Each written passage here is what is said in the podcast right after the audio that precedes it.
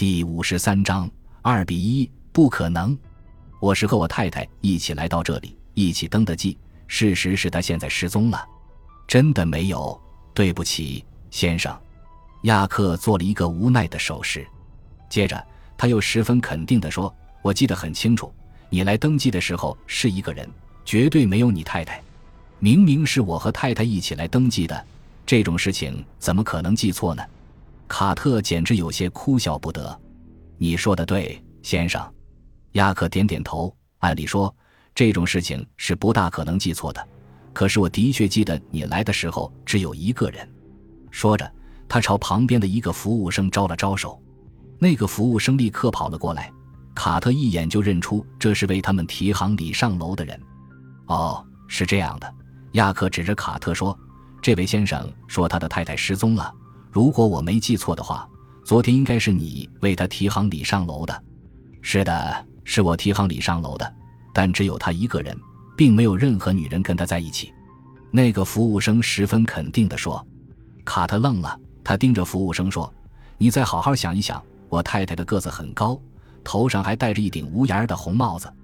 先生，我不会记错的，当时就你一个人，不可能。”卡特对自己的记忆力绝对相信，他还清楚地记得，他和雪莉是凌晨走进这家旅店的，在服务台值班的是亚克，是他给他们登的记。那个帮助提行李的服务生也在。对，当时大厅里就只有这两个人，可他们为什么要串通一气，坚决不承认有雪莉呢？卡特顿时感到问题并不是那么简单了。雪莉不可能是和人私奔了，一定是出了什么意外。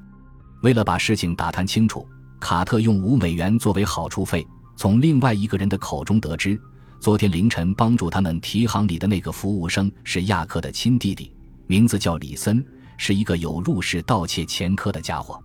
竟然会是这样一个人，卡特觉得需要好好调查一下雪莉的失踪之谜了。他还清楚地记得，当自己早晨七点钟离开房间时，看见雪莉还曾翻了个身。至于自己走后，他是继续睡觉还是出去吃早点，就不得而知了。既然李森有犯罪前科，就不排除他看见自己和雪莉两个人都出去了，就偷偷地钻进房间里翻东西的可能。通常雪莉的早点只是一杯咖啡，所以很快就回来了。结果正好撞上正在行窃的李森，两个人扭打起来。李森情急之下，很可能顺手抓起一个烟灰缸砸向雪莉。雪莉就倒下了。别看烟灰缸不大，但一个男人如果使劲砸下去的话，让一个女人去见上帝也是很容易的事情。或许女服务员要找的就是那个置雪莉于死地的烟灰缸。卡特继续进行着推测。李森看到出了人命，就慌忙去找他哥哥亚克。亚克自然清楚弟弟犯下人命案的后果。如果让人发现了尸体，李森肯定是第一个嫌疑人。因为他有犯罪的前科，兄弟两人经过商议后，决定马上将尸体处理掉，再把他的所有东西都拿走，造成他压根儿就没有来过旅店的假象。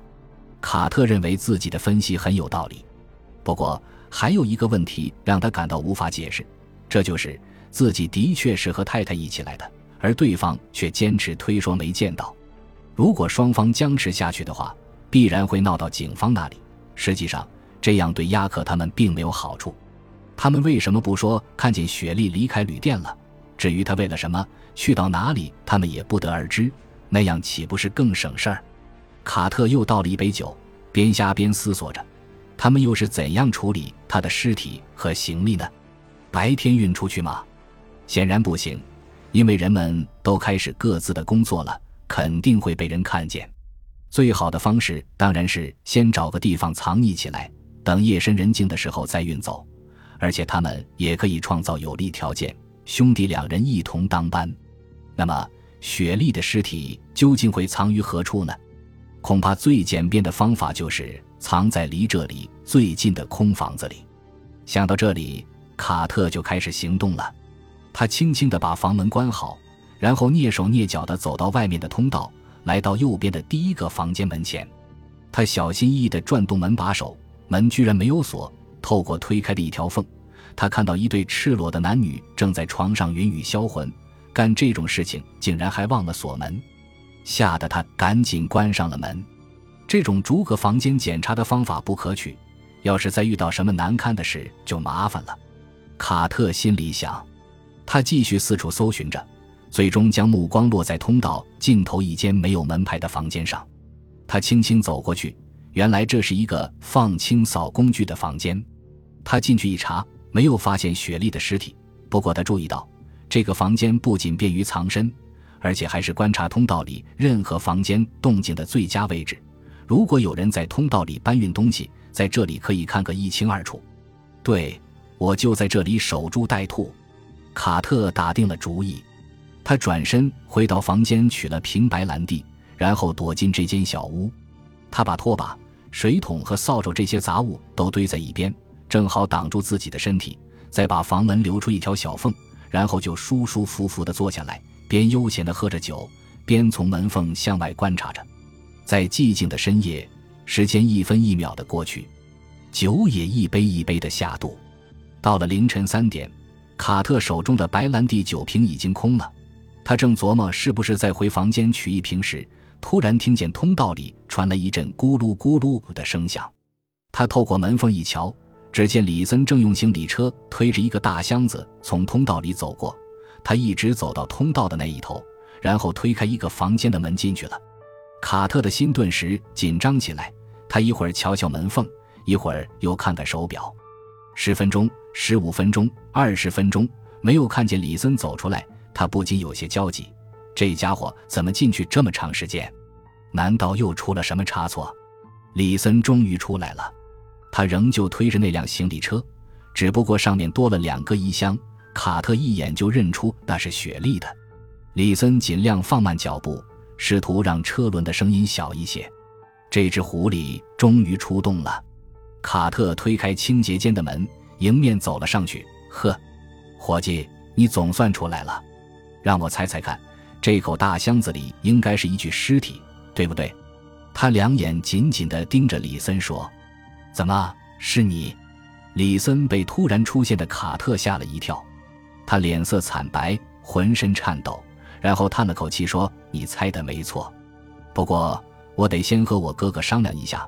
我们俩是有分工的，他负责谋划，我只是具体行动。”可以，卡特冷冷地说：“我房间里就有电话，你不用再推着车往下走了。”在卡特严厉的目光下，李森只好把车子推进卡特的房间，打电话找亚克。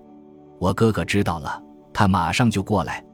李森放下电话，擦了擦头上的汗，说。是不是因为我太太撞见你正在我们的房间偷窃，为了杀人灭口，你就杀害了她？卡特冷笑了一声，问道：“没有，我只是想看看，并没有偷东西的意思。”真的，李森哭丧着脸说：“先生，我已经有七年的时间都洗手不干了。我是有老婆和三个孩子的人，他们都不让我再做这种事。可可是，我有一种看人家东西的嗜好，当时我只是想看看。”什么？看别人东西的嗜好？卡特有些不解地问。“是的，我只是看一看，然后在心里给他们估个价，计算一下如果偷走后能赚多少钱。我曾有过很多次机会，但都没有动过手。比如去年的一次，我本可以将价值六七千元的东西偷走，但是我没有。先生，我每次不过是想一想而已，请相信我。”李森解释说：“可是这次你被我太太撞见了，她可绝不会认为你只是看一看或者想一想。是的，她肯定认为我是个窃贼。”接着，李森似乎又很气愤地说：“你太太的脾气怎么那么暴躁？我还从来没有见过这样的女人。”当时他大叫一声冲了进来，拿起提包就砸我的头，我躲闪开了。谁知道他由于用力过猛。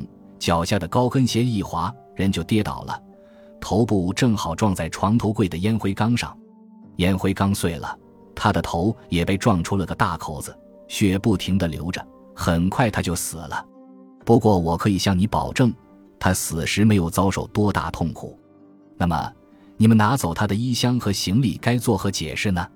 当时他的头被撞破后，很多血都留在了旁边的衣箱上，如果我们不拿走衣箱，肯定会招致警察的怀疑，而且我们还想到，人们通常出走时不可能只拎个空衣箱，肯定还会有些其他物品，因此我们就将他的东西都拿走了，制造一种他压根儿就没来过旅店的假象。